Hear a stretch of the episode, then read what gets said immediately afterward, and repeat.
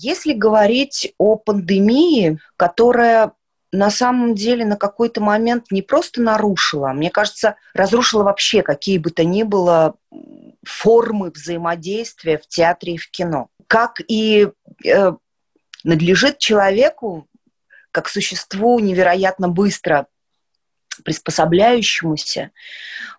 Поэтому человек очень быстро стал придумывать, как возместить потерю э, того жизненного пространства, которое для нас всех было очень важно. Я имею в виду театрального пространства, кинопространства. На самом деле довольно быстро были найдены возможности вот такие взаимодействия, э, которых раньше просто не было.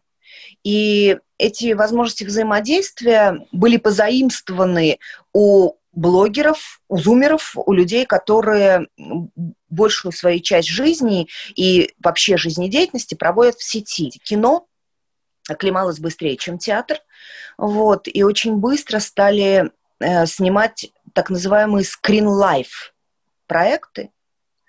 Это когда съемки, когда вообще действие всего фильма э, происходит на экране компьютера. То есть э, в пространстве сети. И ты, по сути дела, можешь э, принимать участие в общих съемках, но снимать себя сам. Для этого нужна хорошая техника, и для этого, вот как раз я говорю, надо научиться выставлять свет, довольно много есть, у меня, кстати, нету, а вообще довольно много есть в продаже осветительных приборов, которые выставляются довольно просто и быстро, и у тебя на лице очень хороший, мягкий свет без теней, и ты прекрасно все это подключив и выстроив э, экран компьютера или телефона, последней модели, э, можешь очень неплохо выглядеть на экране. И э, входя, вот как мы с вами сейчас, входя в систему Zoom, ты можешь принимать участие в съемках, и потом путем монтажа создаются такие скринлайф проекты. Конечно, для того, чтобы они были увлекательными, нужны специальные сценарии. Э, которые не просто рассказывают о пандемии, о том, что люди заперты вот э, в этом пространстве, они никуда не могут выходить. Да, такие проекты тоже очень быстро были сняты, но невозможно только об этом рассказывать. Это очень быстро наскучило э, нужны специальные сценарии, которые не рассказывают только о пандемии, а в принципе рассказывают о каких-то людях, которые волею определенных обстоятельств оказываются в едином пространстве сети. И я знаю, что сейчас, несмотря на то, что карантин на съемочный процесс не распространяется, во время съемочного процесса сейчас есть определенные условия, которые там соблюдают на съемочной площадке. Но в принципе съемочный процесс уже сейчас абсолютно вошел в то русло, каким он был до пандемии. Но все равно я знаю, что сейчас разрабатываются там новые сценарные проекты для именно скринлайф съемок. С театром чуть сложнее, потому что театр, на мой взгляд, так до конца нигде в мире не оправился и не пришел в себя. Кстати, если говорить о кинотеатрах, то есть о прокате, этого не произошло из кино. Потому что если мы говорим о самом процессе, о съемках, то съемки, да, съемки вернулись в привычное русло. Проката как такового нет. Несмотря на то, что кинотеатры открыты, ну, например, в Москве они открыты точно, абсолютно. Э, насколько я знаю, процентов 20 от ожидаемой численности заполнения зала сейчас есть. То есть люди поняли, что, ну, те, которые могут себе это позволить, что удобнее и комфортнее купить домашний кинотеатр и смотреть кино дома. А те, кто не могут себе этого позволить, смотрят э, кино на экранах компьютеров. Но для этого ты не должен никуда ходить, и ты вообще, в принципе, можешь не выходить из дома, оформить подписку на какой-нибудь ресурс, канал и смотреть.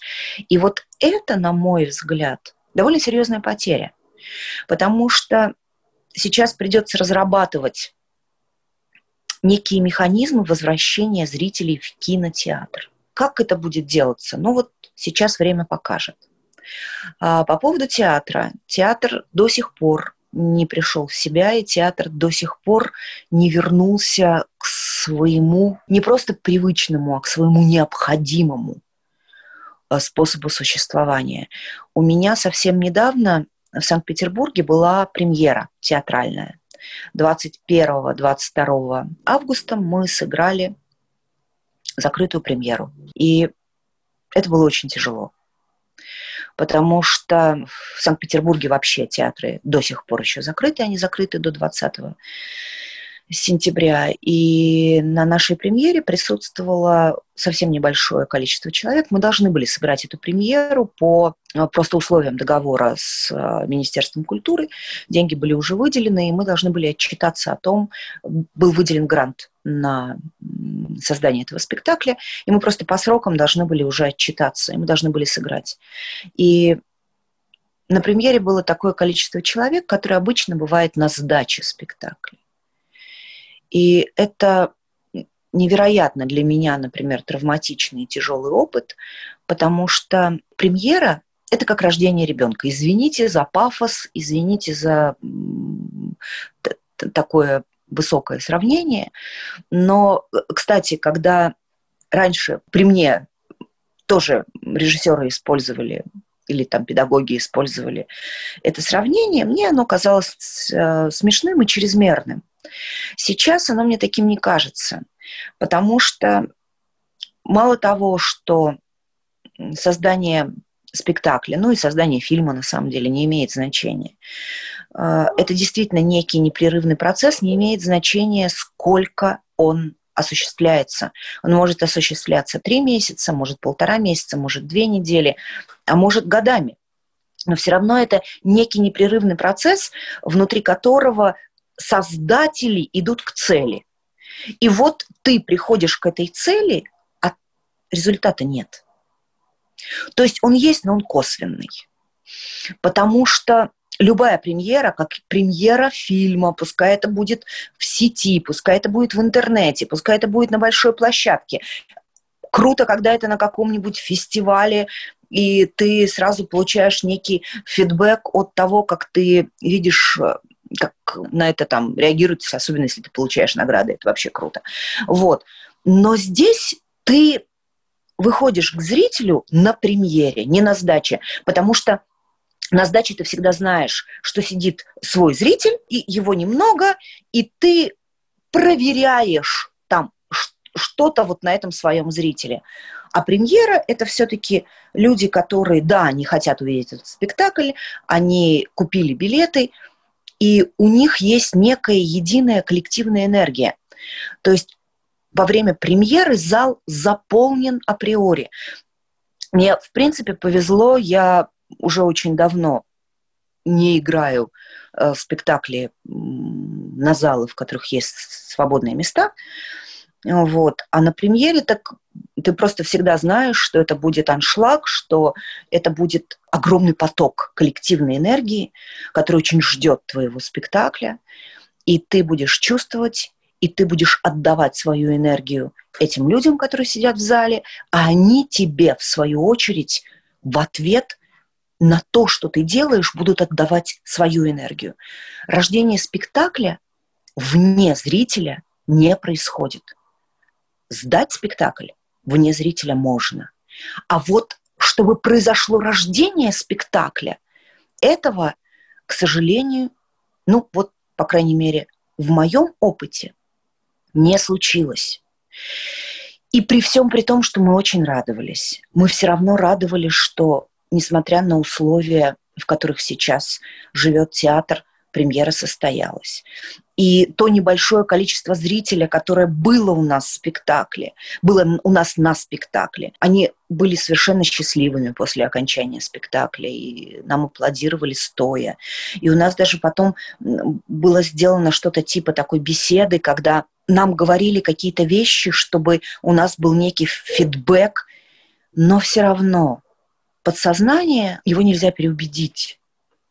Ты выходишь на сцену, и видишь зрительный зал заполненный меньше, чем на одну треть. Зрители рассажены по всему залу, между ними пустое пространство, и твое подсознание, ты сколько угодно можешь своему сознанию говорить, это не провал. Это не потому, что спектакль плохой. Это потому, что такие обстоятельства и потому, что пандемия. Не работает. Подсознание упрямо говорит тебе провал, они не пришли, и это плохо.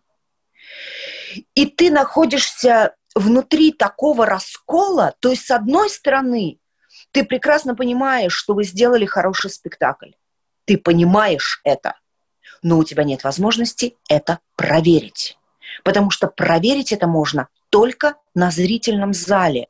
Не на 15 человеках, ваших э, друзьях, критиках, которые пришли, а именно на зрительном зале, который зачастую не подготовлен, который не читал этой пьесы, который не знает, э, как это будет решаться, и испытывает вместе с вами некую общую эмоцию. А этого не происходит. И поэтому я думаю, что до тех пор, пока не будут э, сняты все ограничения на посещение театров, театр будет страдать. И страдать э, актеры и зрители будут страдать. И я совершенно не понимаю, почему это происходит, потому что в последнее время я очень много езжу и летаю. И поезда и самолеты заполнены полностью. Ни в поездах, ни в самолетах нет никакой социальной дистанции. Нет никаких ограничительных мер. Сапсан забит просто под завязку даже вагоны бизнес-класса. В Казань я недавно летела, абсолютно был полный салон. Тем более я летела на суперджете, и он все равно был заполнен.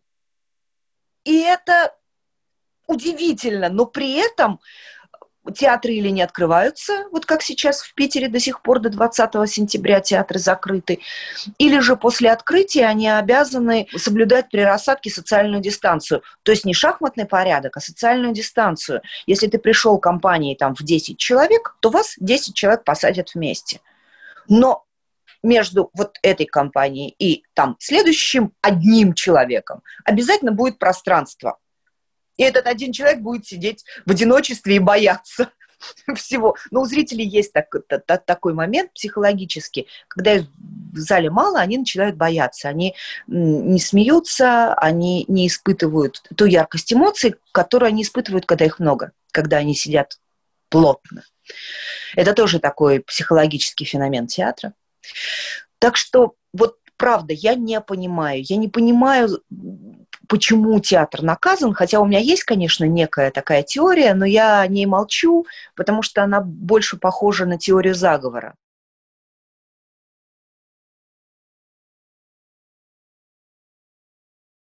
Можно как угодно обыгрывать. Например, мои актеры, ну, я имею в виду, что вот актеры моего спектакля, в котором я режиссер, они э, как раз в отличие от меня получили очень крутой опыт э, возвращения, потому что спектакль «Перемирие», который я поставила в театре на Литейном, а, был сыгран, но он был сыгран на открытой площадке.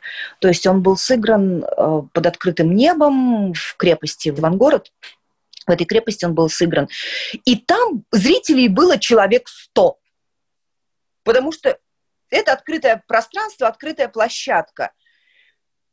И, видимо, зрители так соскучились по театру, а актеры были так счастливы, что у них такое большое количество зрителей, что и те, и другие получили невероятный кайф. Ну, то есть, да, можно выйти в открытое пространство, можно выйти, обыграть, посадить манекенов э, в зрительный зал. Да, это можно, это уже есть, но это не увеличивает количество живого зрителя – который приходит и который включается вместе с тобой, актером и режиссером, в некий единый процесс, в некую единую игру. А обыгрывать, конечно, так, так, так и происходит. Все обыгрывают что-то. Но все равно не происходит того, ради чего ты делаешь, ради чего вообще существует театр. Потому что, конечно, во время пандемии были репетиции в Зуме, даже были читки, и я принимала участие в одной из таких читок, которая была проведена в Зуме. Э, мы с Оскаросом Коршуновосом делали э, спектакль «Обморок» по пьесе Мариса Ивашкевичуса. И э, вот в этом тоже онлайн, скрин лайф спектакли принимали участие актрисы и актеры не просто из разных городов, а из разных стран мира. Да, это дает колоссальную свободу, с одной стороны. Э, я могла там сколько угодно мечтать поработать э, с Оскаросом Коршуновосом, но когда это еще бы произошло, а интернет-пространство дает эту возможность. И дает возможность э, поработать э, там с фантастическими партнерами из Израиля, Латвии, Литвы, Грузии, Украины. Да, это та опция, которую ты не можешь получить э, в офлайн пространстве. Но все равно это как факт рождения спектакля и как некий документ времени очень круто. Но как отдельный продукт, который можно пересматривать, это скорее имеет отношение к некой публицистике, нежели к театру. Вот в чем дело. И опять-таки театр, если вспомнить историю вообще театра, театр родился из некого священнодействия. То есть, если мы говорим об античном театре, это Дионисийские игры. Если мы говорим о европейском театре, театр родился, извините, из литургии. Вот. А, и из пещерных игр рождественских. Поэтому в нем есть элемент обряда, элемент инициации, элемент священнодействия, если хотите когда человек, создающий и делающий обряд, дает возможность зрителям пройти через него. Но это должно быть единое пространство, которое объединяет и создателя ритуала, и зрителя ритуала. К сожалению, интернет-пространство вот этой эмоции, к сожалению, не дает, и этой энергии не дает. Поэтому надо побыстрее открывать театры, тем более, что э, их закрытии и в ограничении возможности заполнять залы э, нет никакой логики.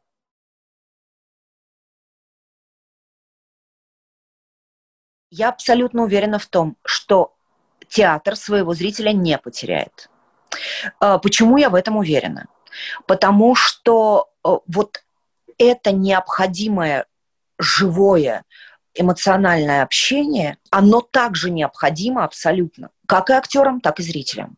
И я, например, абсолютно точно знаю, что вот э, на нашу премьеру, э, которая была закрытой, еще до последнего не знали, может быть, э, разрешат играть, может быть, разрешат продавать билеты. И были листы ожидания в интернете. И ты мог записаться на спектакль, и если вдруг открывается продажа, ты можешь купить билет. Так вот, у нас на оба спектакля, и 21 и 22 числа, э, в листе ожидания зрителей было записано в полтора раза больше, чем вмещает зал. То есть театр не потеряет своего зрителя. Театр, наоборот, я думаю, что когда откроются театры и когда, наконец, снимут все эти ограничения, будет определенный прямо вот зрительский всплеск, потому что те люди, которые ходили в театр, они от этого уже не могут отказаться. И правильно говорила Марина Давыдова, на самом деле это очень здорово, потому что очень многие театры действительно открыли архивы, э, нашли видеозаписи, выложили их в сеть, и у зрителей появилась возможность посмотреть спектакли которые они никогда не видели, спектакли 20-30-летней давности в сети. Но это все опять-таки история архив. Это интересно не только с точки зрения живого театрального общения, но это еще интересно с точки зрения истории, публицистического факта. А живое общение, оно нигде невосстановимо. Вот по поводу кинотеатров я как раз э, боюсь, что прокатчикам придется придумывать э, какой-то новый э, способ привлечения зрителей в залы, какой-то новый механизм для привлечения зрителей, возможно, актеров будут приглашать, которые будут после премьер выступать, разговаривать со зрителем. А, возможно, будут придуманы, я не знаю, это я сейчас сходу говорю, придуманы еще какие-то механизмы, потому что все-таки кино ты можешь посмотреть дома. Тебе для того, чтобы получить эмоцию, конечно, нужен большой экран, но не так, чтобы просто необходим. Потому что я, например, помню, что последние серии последнего сезона «Игры престолов», извините, я досматривала на телефоне, потому что у меня не было никакой другой возможности. Но отложить их просмотр я не могла, потому что у меня уже нервов на это не хватало. Я просто была в отъезде. И у меня не было с собой ни компьютера, ни там никакой приставки, подключенной к телевизору в гостинице. У меня был телефон – и я досматривала эти серии на экране мобильного телефона, и я точно так же рыдала, я точно так же выкидывала телефон, не хотела на него смотреть в моменты каких-то особо ужасных э, происшествий, которые происходили на экране. Потом я вернулась в Москву, и я пересмотрела на большом экране. Но все равно я получила вот эту необходимую эмоцию даже с экрана телефона. Поэтому мне кажется, что зрителя в кинотеатр нужно будет возвращать. То есть это вот прям нужно будет придумывать что-то, чтобы он вернулся. Потому что сейчас 20% зрителей. Мне бы, конечно, хотелось, чтобы на меня смотрели только на большом экране, потому что это опять-таки совсем другая эмоция. Потому что на большом экране ты видишь даже роговицу глаз актера, ты видишь каждую морщинку, да, мне бы так хотелось, но я прекрасно понимаю, что и на экране телефона зритель получит ту информацию и ту эмоцию, которую я вкладываю в тот момент, когда живу в пространстве этого фильма. актеры осваивали и освоили, очень многие освоили успешно новую сферу деятельности, да, они стали реально блогерами, стали вести прямые эфиры, а, стали принимать участие в каких-то читках, сами стали придумывать проекты, читать сказки на ночь, э, читать э, циклы стихов. И у меня тоже, на самом деле, э, был... Я, я тоже хотела там у себя в Инстаграме, хотела читать и, и в Фейсбуке, по-моему, хотела параллельно делать трансляции. Я очень хотела циников читать Мариенгофа, потому что мне как раз в самом начале пандемии казалось, что вот это произведение очень соответствует э, той атмосфере, в которой мы сейчас находимся, особенно в начале пандемии, ну вот, в которой мы все находимся, и я очень люблю это произведение, я тоже это хотела читать, но у меня это не получилось, я объясню почему. Во-первых, у меня действительно было довольно много э, работы, связанной э, с э, постоянным выходом в эфир. У меня иногда были такие дни, казалось бы, ты сидишь дома, и казалось бы, ты там не уезжаешь на смену, и у тебя нет 12-15 часового рабочего дня. Ты дома, ты у экрана компьютера или там у экрана телефона. Но у меня так получилось, было такое огромное количество эфиров, не только моих лично, а вот именно мы сначала вот этот спектакль, который мы выпустили в Питере, мы сначала его репетировали в Зуме.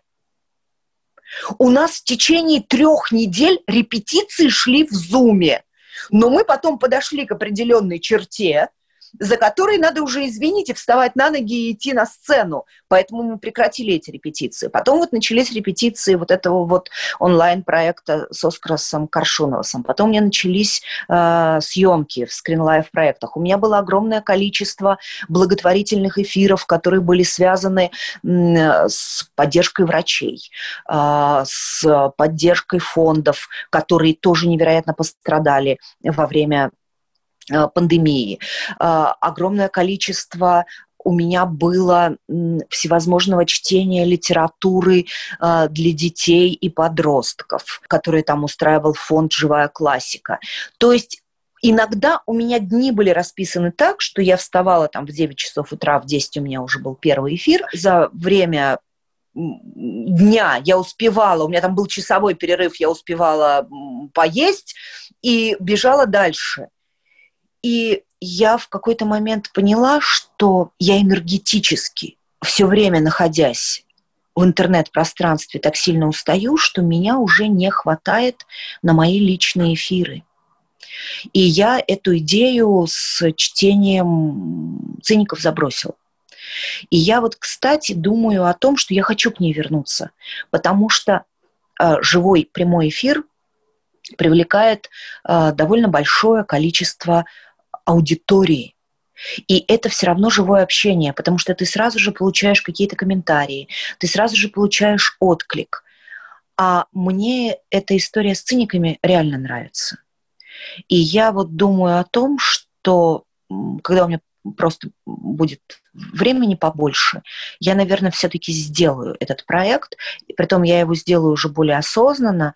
Я просто реально пойму, как правильнее поделить э, этот роман, потому что он разделен на главы, эти главы не равноценны по объему, и я просто пойму, э, потому что тоже я, например, понимаю, что там больше получаса за один эфир читать сложно. Аудитория начинает э, отсеиваться и распадаться. Поэтому вот я просто пойму, как правильнее поделить этот роман. И, видимо, я все-таки его прочту в прямом эфире, потому что мне этот роман очень нравится, и мне кажется, это может быть интересно. У нас 9 мая в Инстаграме был очень сильный, очень мощный проект. И я, например, считаю его одним из самых важных за время всей пандемии. Этот проект придумал Максим Виторган, и он пригласил 20 э, актрис, да, 20 актрис он пригласил, которые в течение всего дня в прямом эфире читали главы из книги Светланы Алексеевич «У войны не женское лицо». И вот этот эфир мы просто друг за другом вот как раз у каждой было по полчаса, и мы друг за другом выходили в эфир у себя на страницах, но о том, что вот этот марафон будет там сообщалось за неделю, и все уже знали, что надо смотреть. Э, график был, э, то есть э, прямо по времени было видно, что там в 12 часов, там, например, Вика Исакова выходит, в 12.30 Аня Чаповская выходит, там в 22 Чулпан Хаматова, в 21.30 Юлия Аук. И э, в течение всего дня мы читали эту страшную и очень сильную книгу о войне, наверное, одну из самых сильных книг о войне. И у нас было такое количество просмотров в Инстаграме, оно исчислялось тысячами. Просто тысячами, десятками тысяч. И вот мне кажется, что вот подобные истории, которые появились э, в, в процессе вот этой вот пандемии, они, конечно, очень важны, они оказали влияние не только на актеров, которые это делали, на актрис, которые это делали, а и на зрительскую и слушательскую аудиторию Инстаграма. Потому что все-таки Инстаграм немножко другой контент, а тут десятки э, слушателей и десятки, зри... десятки тысяч зрителей. Вот это было прям очень круто. это уже была не публицистика, а вот это рождение некоего нового жанра было вот какое-то вот, вот в этот момент. Вот, вот. Почему я об этом вспомнила и почему я об этом захотела рассказать. Потому что это действительно было рождение нового жанра. Сейчас запустилось огромное количество проектов, огромное количество проектов, которые должны были запуститься еще до э, пандемии. Вот они сейчас запустились, и их, ну тут просто чисто технический момент, их пытаются доснять до наступления холодов. Ну, просто очень, просто есть большое количество, ну, объясняю, весна, лето и начало осени – это время, э, в, в которое наибольшее количество снимается проектов, потому что очень круто на улице, просто очень хорошая натура, замечательная натура. То есть, э, конечно, есть сценарии, есть проекты, которые специально рассчитаны на осень и на зиму, безусловно, но их просто в процентном соотношении значительно меньше. Вот. А поскольку в марте все закрылось, то есть проекты, которые готовились открыться, например, в апреле, и начать, э, съемки должны были начаться в апреле, в мае, они все заморозились. И они вышли в съемочный период только в июле. Понимаете, в чем дело? И вот и те, которые должны были выйти в июле, вышли в июле, и те, которые должны были в апреле, вышли в июле. И сейчас у меня такое ощущение, что по Москве нет ни одного района, в котором бы вот каждый день не снимали кино. Я думаю, что в следующем году будет какой-то взрыв. Мне тоже так кажется. Во-первых, очень многие фестивали не открылись. И, или открылись в каком-то урезанном формате, в интернет-формате. А очень многие э, режиссеры и продюсеры не хотят отдавать свои фильмы вот для такого формата. То есть многие фильмы, которые снимались год назад, которые должны были вот в этом году оказаться на фестивалях, показаны не будут. Ну вот, например, я точно знаю, что э, фильм Романа Васьянова, его режиссерский дебют э, «Общага на крови» по роману Иванова, он не показывается сейчас на фестивалях. То есть я, я понимаю, что, ну, я имею в виду вот в таком вот э, формате урезанном, и я понимаю, что таких фильмов довольно много, и будут сняты новые фильмы, и, соответственно, через год мы на фестивалях получим какой-то такой прям взрыв. Видимо, придется как-то расширять программу, расширять количество фильмов в программу. Ну, это я фантазирую, конечно, но я не знаю как, но я прекрасно понимаю, что в следующем году фильмов э, будет значительно больше в программах фестивалей.